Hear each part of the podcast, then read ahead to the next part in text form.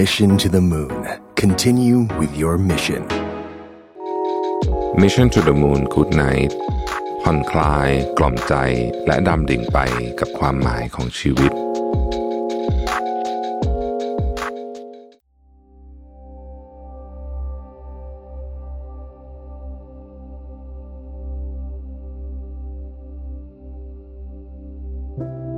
ยินดีต้อนรับเข้าสู่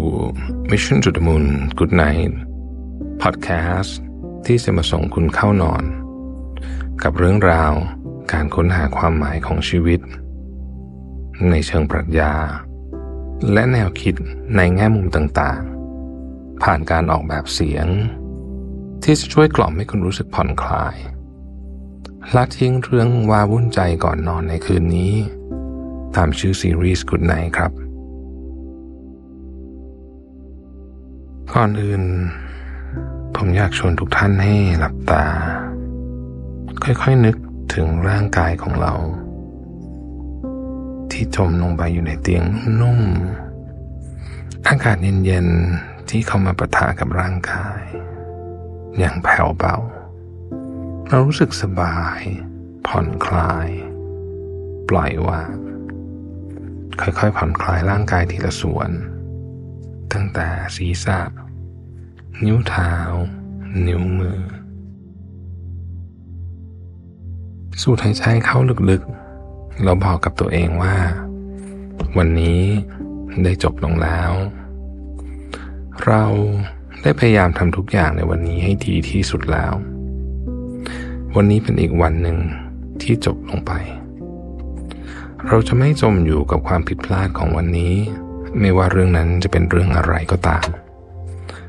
เพราะวันพรุ่งนี้เรายังเริ่มต้นใหม่ได้เสมอ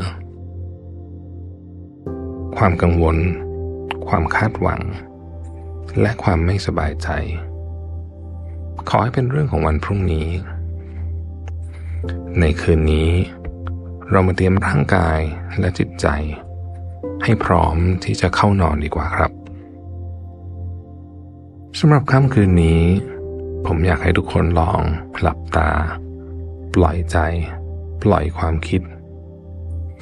ย้อนคิดไปถึงเหตุการณ์ การสูญเสียครั้งล่าสุดที่ต้องเผชิญ ความโศกเศร้าในตอนนั้น มากน้อยแค่ไหน เราทำอย่างไรบ้าง เพื่อก้าวผ่านความเศร้านั้น แล้วเดินหน้าต่อ เรารับมือกับมันได้ดี หรือไม่ดีอย่างไรและท้ายที่สุดแล้ว บทเรียนสอนเราว่า การรับมือที่ดีนั้น ควรเป็นอย่างไร การสูญเสียและความโศกเศร้าเป็นสิ่งที่ทุกคนเคยเจอ หรือต้องพบเจอสักวัน เมื่อสิ่งที่เคยมีอยู่หายไป คงเหลือไว้เพียงเศษเสี้ยวของความทรงจำความรู้สึกใจหาย ความเศร้าการปฏิเสธ ความโศกเศร้าเป็นสิ่งธรรมดาสามัญ ที่มนุษย์เรารู้จักกันดีอยู่แล้ว คุ้นเคยจนเข้าใจไปว่าความเศร้าและการแสดงออกถึงความเสียใจ เป็นสิ่งที่เป็นไปตามธรรมชาติทว่าความเชื่อที่ว่าความโศกเศร้าเป็นอารมณ์ธรรมชาติ และไม่อาจควบคุมได้นั้น เป็นนิยามความเศร้า ฉบับตะวันตกสมัยใหม่เท่านั้น อย่างไรก็ตามยังมีความพยายามในการนิยามความหมายของความโศกเศร้าอยู่เสมอ บางก็บอกว่า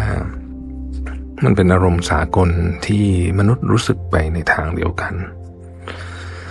บางครั้งความเศร้าก็กลายเป็นอาการเจ็บป่วย บางคนก็บอกว่าความเศร้าเป็นการประกอบสร้างวัฒนธรรม นั่นคือ แต่ละวัฒนธรรม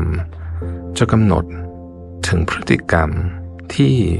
มีในการรับมือกับความเศร้าที่แตกต่างกัน และเราจะเรียนรู้บรรทัดฐานเหล่านั้น ก่อนจะเกิดการสูญเสียจริง ๆ กับตัวเองเสียอีก คืนนี้ผมเลยอยากพาทุกคนย้อนประวัติศาสตร์ความเศร้า ไปเรียนรู้วิธีการ โอบกอดความเศร้าจากการสูญเสีย ในแบบฉบับคนโรมันโบราณ ผ่านการทำความเข้าใจ ในยะที่แฝงอยู่ในจดหมาย ที่เขียนจากผู้ชายที่มีนามว่าซิเซโรถึงเพื่อนคนหนึ่งของเขา หลังจากที่ตูเลียลูกสาวคนโตของเขา จากโลกใบนี้ไปไม่นาน ก่อนอื่นเรามาทำความรู้จักก่อนว่าซิเซโรคือใคร ซิเซโรแท้จริงแล้วนั้นเป็นนามสกุลฝั่งพ่อที่สืบทอดกันมาตามธรรมเนียม ชื่อจริงของเขาคือมาคัสตูลิอุสซิเซโรเกิดเมื่อ 43 ปีก่อนคริสตกาลเป็นทั้งรัฐบุรุษ นักกฎหมาย นักทฤษฎีการเมือง และนักนิยมรัฐธรรมนูญซิเซโรเกิดในครอบครัวที่ฐานะค่อนข้างดี พื้นเพเป็นคนเก่งและฉลาด จึงได้เข้ามารับราชการตั้งแต่อายุยังน้อย เขาสร้างผลงาน และโดดเด่นขึ้นมา ในฐานะนักพูด เขาได้ชื่อว่าเป็นกวีที่มีชื่อเสียงมากที่สุดคนหนึ่ง ของโรมัน ทั้งยังเป็นผู้นำในการสร้างโรงเรียนปรัชญา และสร้างภาษาลาตินใหม่ๆ ที่เกี่ยวข้องกับปรัชญามากมายทำให้เขาเป็นที่จดจำในฐานะนักภาษาศาสตร์ และนักปรัชญาด้วยเช่นกัน เขาเป็นหนึ่งในบุคคลสำคัญที่อยู่ร่วมสมัยกับจูเลียสซีซ่าจนกระทั่งซีซ่าถูกลอบสังหารและเกิดการเปลี่ยนผ่านทางการเมือง เกิดเป็นความขัดแย้งแบ่งฝักแบ่งฝ่าย สุดท้ายเองเขาก็โดนลูกหลงจากศึกภายในครั้งนี้ และเสียชีวิตจากการโดนประหารในที่สุด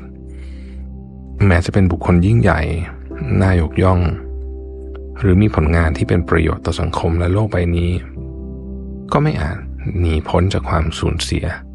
ความโศกเศร้า ความโศกเศร้าคืบคลานเข้ามาทักทายและอาศัยอยู่กับเขาเป็นเวลายาวนาน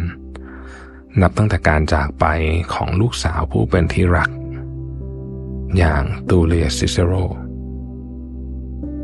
การสูญเสียครั้งใหญ่นี้เป็นสาเหตุ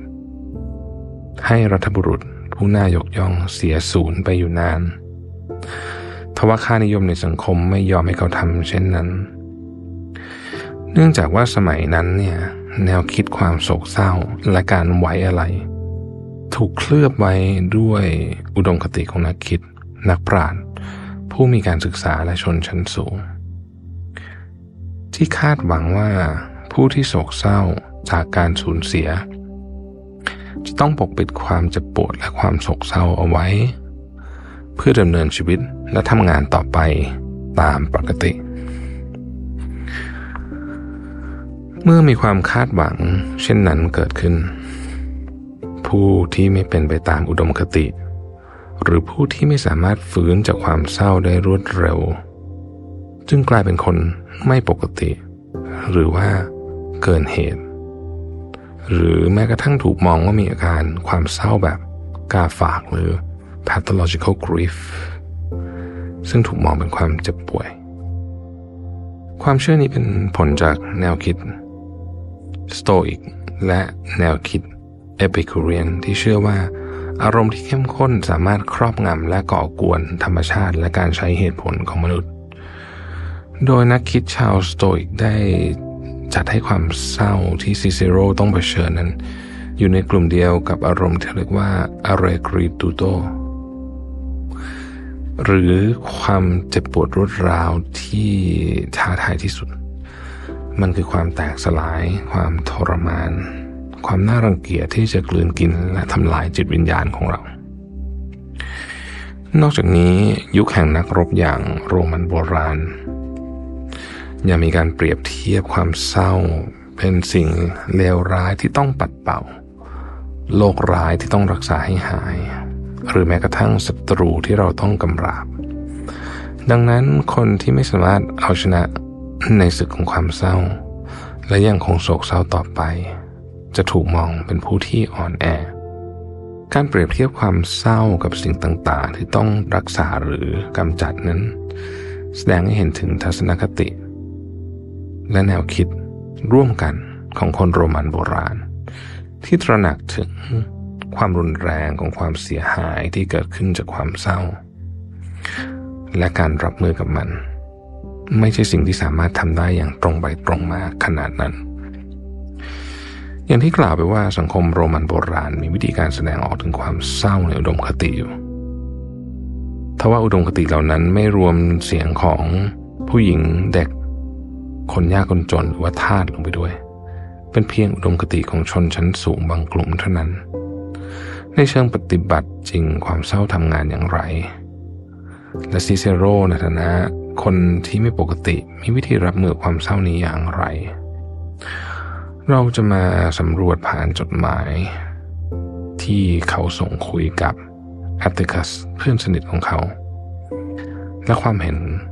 ของคนร่วมสมัยกันครับ ความโศกเศร้าแบบกาฝากของซิเซโรคงอยู่ยาวนานเป็นเวลา8ถึง10 สัปดาห์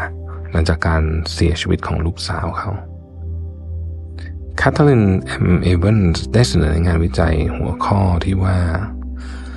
Interrupted by Fits of Weeping Cicero Major Depressive Disorder and Deaths of Delia ว่าซิเซโรมีภาวะซึมเศร้า หรือที่เรียกว่า Major Depression Episode และแม้ว่าซิเซโรจะเป็นชนชั้นนันเช่นเดียวกันทว่าในจดหมายของเขาเนี่ย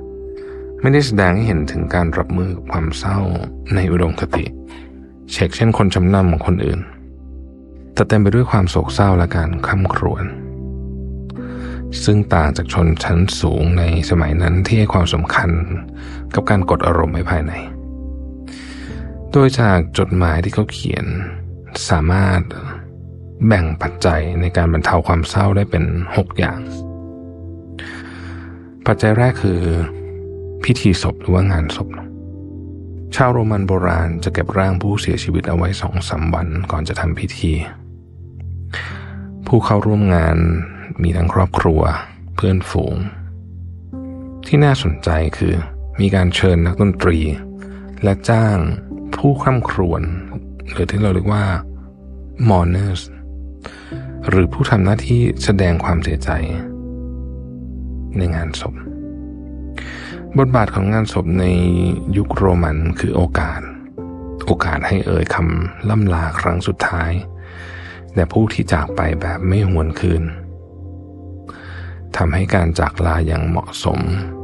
จะทำให้ผู้ที่ยังอยู่สามารถตั้งหลักในชีวิต ได้ครั้งในสังคม เรียกคืนสัมปชัญญะต่อบทบาทและหน้าที่ของตนเองในสังคม หลังจากที่พวกเขาได้ทำการกล่าวคำอำลาครั้งสุดท้าย เพราะขณะที่กำลังมึนงงจากความเศร้าและการสูญเสีย พิธีศพก็เปรียบเสมือนแนวทางในการดำเนินชีวิตว่าจะต้องทำอย่างไรต่อไป ต้องรู้สึกและมีปฏิกิริยาต่อเรื่องที่เกิดขึ้นอย่างไร พิธีกรรมดังกล่าว ยังมีบทบาทของการชำระล้างทั้งในรูปธรรมอย่างศพ และนามธรรมอย่างความรู้สึก สำหรับคนโรมันแล้ว ความรู้สึกโศกเศร้าก็เปรียบเสมือนการปนเปื้อนทางอารมณ์ ซึ่งการปนเปื้อน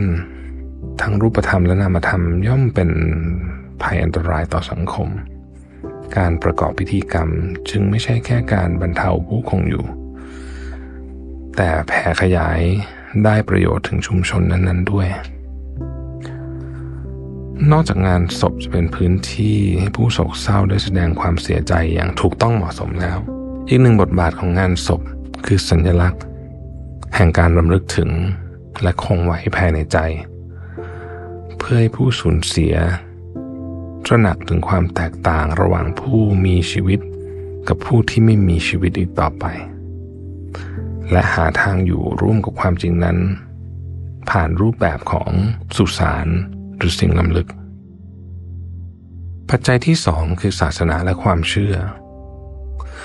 โดยความเชื่อและศาสนาของชาวโรมันค่อนข้างแตกต่างหลากหลายไปตามแต่ละบุคคล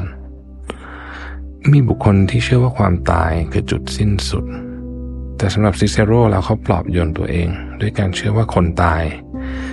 จะยังคงดำรงอยู่ในโลกหลังความตายไม่เพียงแค่ยื้อยุด ให้ผู้เป็นที่รักที่จากไปแล้วยังดำรงอยู่ในสถานที่ใดสถานที่หนึ่ง ซิเซโรยังสร้างสถานะศักดิ์สิทธิ์กับลูกสาวเพียงคนเดียวของเขา ผ่านความพยายามสร้างสารมอบแด่เธอ เขาเชื่อว่าลูกสาวจะได้ไปอยู่บนแดนสวรรค์ที่มีแต่คนดี และยอดคนเท่านั้นที่จะได้ดำรงอยู่ ความไม่ดีทั้งหลายจะตกไปอยู่กับฮาเดสในโลกเบื้องล่าง ฟังดูคล้ายกับแนวคิดสวรรค์กับนรกในความเชื่อปัจจุบัน แต่ในยุคนั้นแนวคิดดังกล่าวถือว่าแปลกใหม่ทีเดียวซิเซโรหันเข้าหาคติธรรมเพื่อ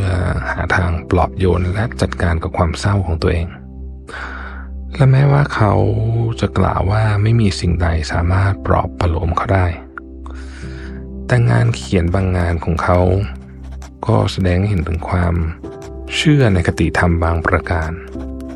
เช่น ความตายไม่ใช่สิ่งชั่วร้าย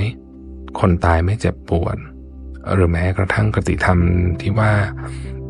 เวลาจะเยียวยาทุกสิ่ง แม้ว่าคติธรรมจะไม่ได้ช่วยกำจัดความเศร้าหมองให้หมดสิ้นไปอย่างที่ซิเซโรหวังแต่บทบาทของคติธรรมในฐานะสิ่งเบี่ยงเบนความสนใจ ยังคงมีความสำคัญ คติธรรมช่วย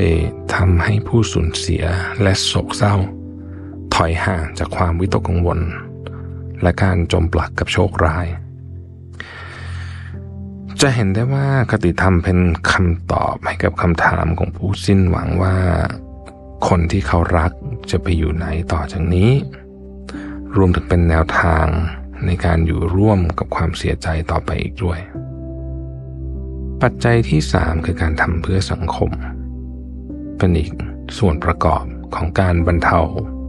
ความเศร้าที่ปรากฏในจดหมายของซิเซโร ในยุคโรมันหลังจบพิธีกรรมความตายเรียบร้อยแล้ว ผู้ชายมีหน้าที่กลับไปรับใช้สาธารณะตามปกติหนึ่งในสาเหตุที่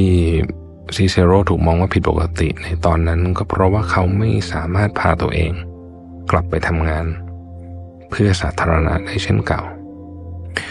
เขาว่างงานโดยพูดถึงอาการป่วย แสดงเห็นว่าความเศร้าในตัวมันเองไม่ใช่ข้ออ้างที่เพียงพอที่จะทำให้เราหยุดงานได้ในยุคนั้น โดยมาตรฐานของสังคม เช่นนี้อาจจะดูใจร้าย ไปสักหน่อย โดยเฉพาะกับผู้ที่จิตใจยังไม่มั่นคงจากความสูญเสีย แต่เนื้อในแล้วมันเป็นกุศโลบาย เพื่อไม่ให้ผู้แบกรับความเสียใจต้องจมอยู่กับความทุกข์และความว่างเปล่า แนวคิดของคนสมัยนั้น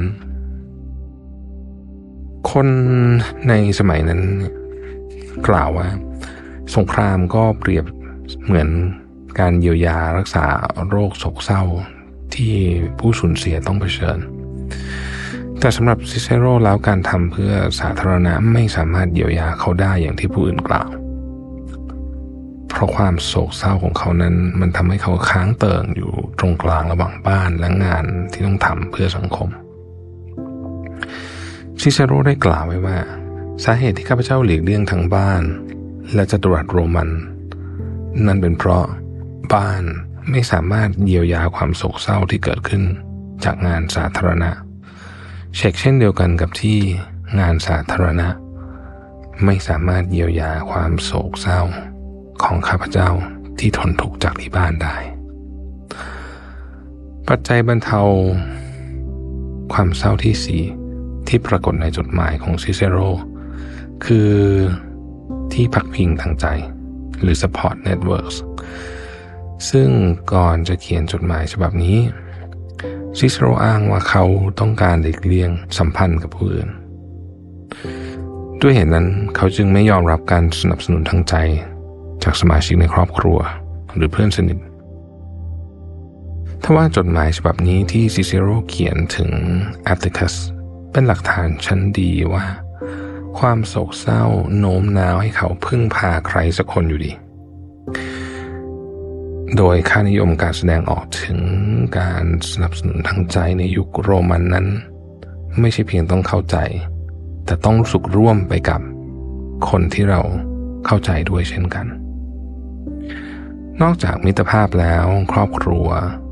ก็มีบทบาท เป็นผู้สนับสนุนทางใจ การเกิดใหม่ของลูกหลานในบ้านก็ถูกนำมาเป็นที่พักพิงทางใจ ราวกับเป็นเครื่องเบี่ยงเบนความสนใจ ด้วยหน้าที่ความรับผิดชอบต่อครอบครัว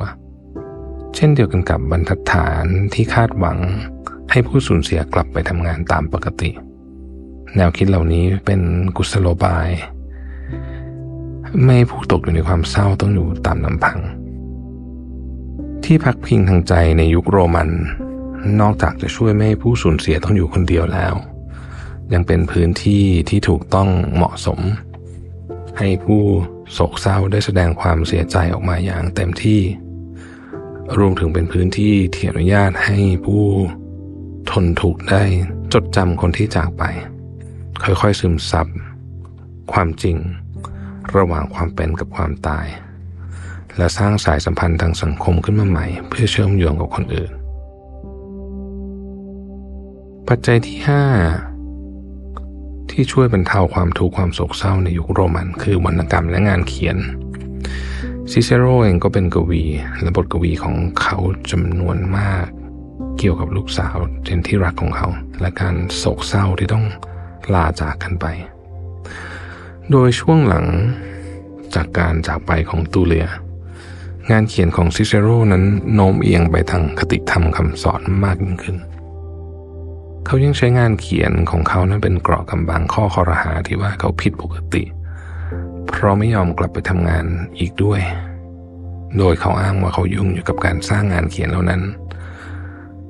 เพราะสมัยนั้นงานเขียนนับเป็นความเหมาะสมอย่างหนึ่งที่ชนชั้นสูงควรปฏิบัติ วรรณกรรมและงานเขียนอนุญาตให้ผู้ที่โศกเศร้า แสดงความรู้สึกเสียใจได้อย่างอิสระ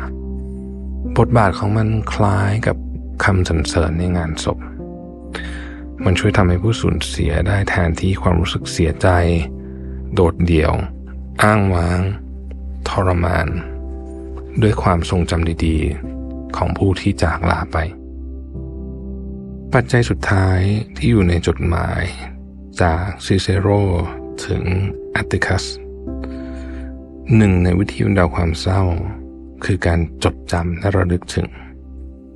ก่อนหน้าที่จะเขียนวรรณกรรมปลดปล่อยความเศร้า ซิเซโรเคยหมกมุ่น กับการสร้างสารเพื่อระลึกถึงลูกสาวอันเป็นที่รัก แต่หลังจากที่เขาได้เริ่มระบายความเศร้าลงผ่านงานเขียน เขาก็พบอนุสรณ์แห่งใหม่ ที่เหมาะสมและควรค่าแก่การฝากฝังลูกสาวไว้ในนั้นมากกว่า การหาที่ทางเพื่อรำลึกถึงผู้ล่วงลับ เป็นวิธีการบรรเทาทุกข์ที่สำคัญมากสำหรับผู้โศกเศร้า ความทรงจำดีๆ จะช่วยปลอบประโลมความเศร้าให้จางลง แต่อนุสรณ์มากมายเหล่านั้นเป็นเพียงของชั่วคราวสำหรับชาวโรมันแล้วอนุสรณ์รำลึกที่ดีที่สุด และคงทนถาวรที่สุด คืออนุสรณ์ที่เป็นวรรณกรรมและงานเขียน เพราะเรื่องราวจะถูกขับขานกันไปอีกยาวนาน ทั้งหกปัจจัยบรรเทาทุกข์ตามแบบฉบับของชาวโรมันนั้น แม้จะเป็นบรรทัดฐานบางส่วนที่เกิดขึ้นในสมัยโรมัน แต่ก็มีบางส่วนที่ยังคงสืบทอดกันมาจนถึงทุกวันนี้ แน่นอนว่า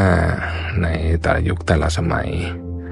ก็มีทั้งผู้ที่เห็นด้วยกับบรรทัดฐานนั้น สามารถดำเนินชีวิตตามความคาดหวัง ตามคันลองของสังคมในยุคนั้นได้อย่างไรที่ติ ขณะเดียวกันก็จะมีผู้ที่ผิดแผกออกไปจากความคาดหวัง รวมไปถึงผู้ที่ไม่เห็นด้วยกับแนวคิดเหล่านั้น จนเกิดการตั้งคำถาม และพัฒนาแนวคิดมาจนถึงปัจจุบัน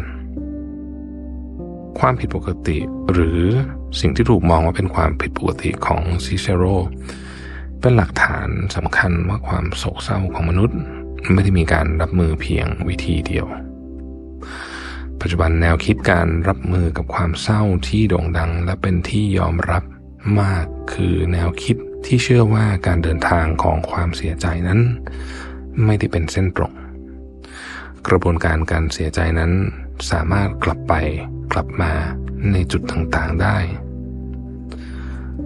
นั่นคือแนวคิดห้าขั้นของความเสียใจที่อธิบายว่ามนุษย์ สามารถรับมือกับความเสียใจหลักๆ มีอยู่ห้าขั้นตอน แต่ละขั้นสามารถเกิดขึ้นซ้ำและไม่ได้เรียงกันนั่นเอง สุดท้ายแล้วความรู้สึกเป็นเรื่องของปัจเจก และการแสดงออกถึงความรู้สึกต่างๆ ที่เปลี่ยนไปตามยุคสมัย แต่ละวิธีก็มีข้อดีและข้อเสีย และความหมายในตัวของมันเอง ค่ำคืนนี้ลองปล่อยตัวเราให้แสดงถึงความรู้สึกเรานั้นออกมาอย่างอิสระ ไม่ต้องยึดติดว่า มีความสุขจะต้องยิ้ม เสียใจจะต้องร้องไห้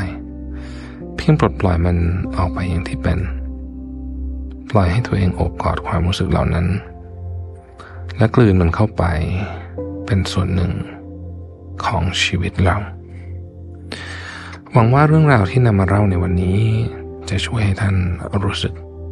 ผ่อนคลายและพึงพอใจกับชีวิตมากขึ้นนะครับ ตอนนี้อยากให้รู้สึกว่าร่างกายของเรานั้น จมไปอยู่บนที่นอนนุ่มๆ ร่างกายของเรารู้สึกเบา สบาย จิตใจของเราปล่อยวางเรื่องต่างๆลง เรารู้สึกสงบ ผ่อนคลาย หายใจเข้าายใจออกอย่างช้าๆ เสียงรอบตัวเริ่มเบาลง เงียบลง ขอให้ทุกท่านรู้สึกผ่อนคลายและหลับสบายในคืนนี้นะครับ เราพบกันใหม่ในตอนต่อไป คุณนายครับ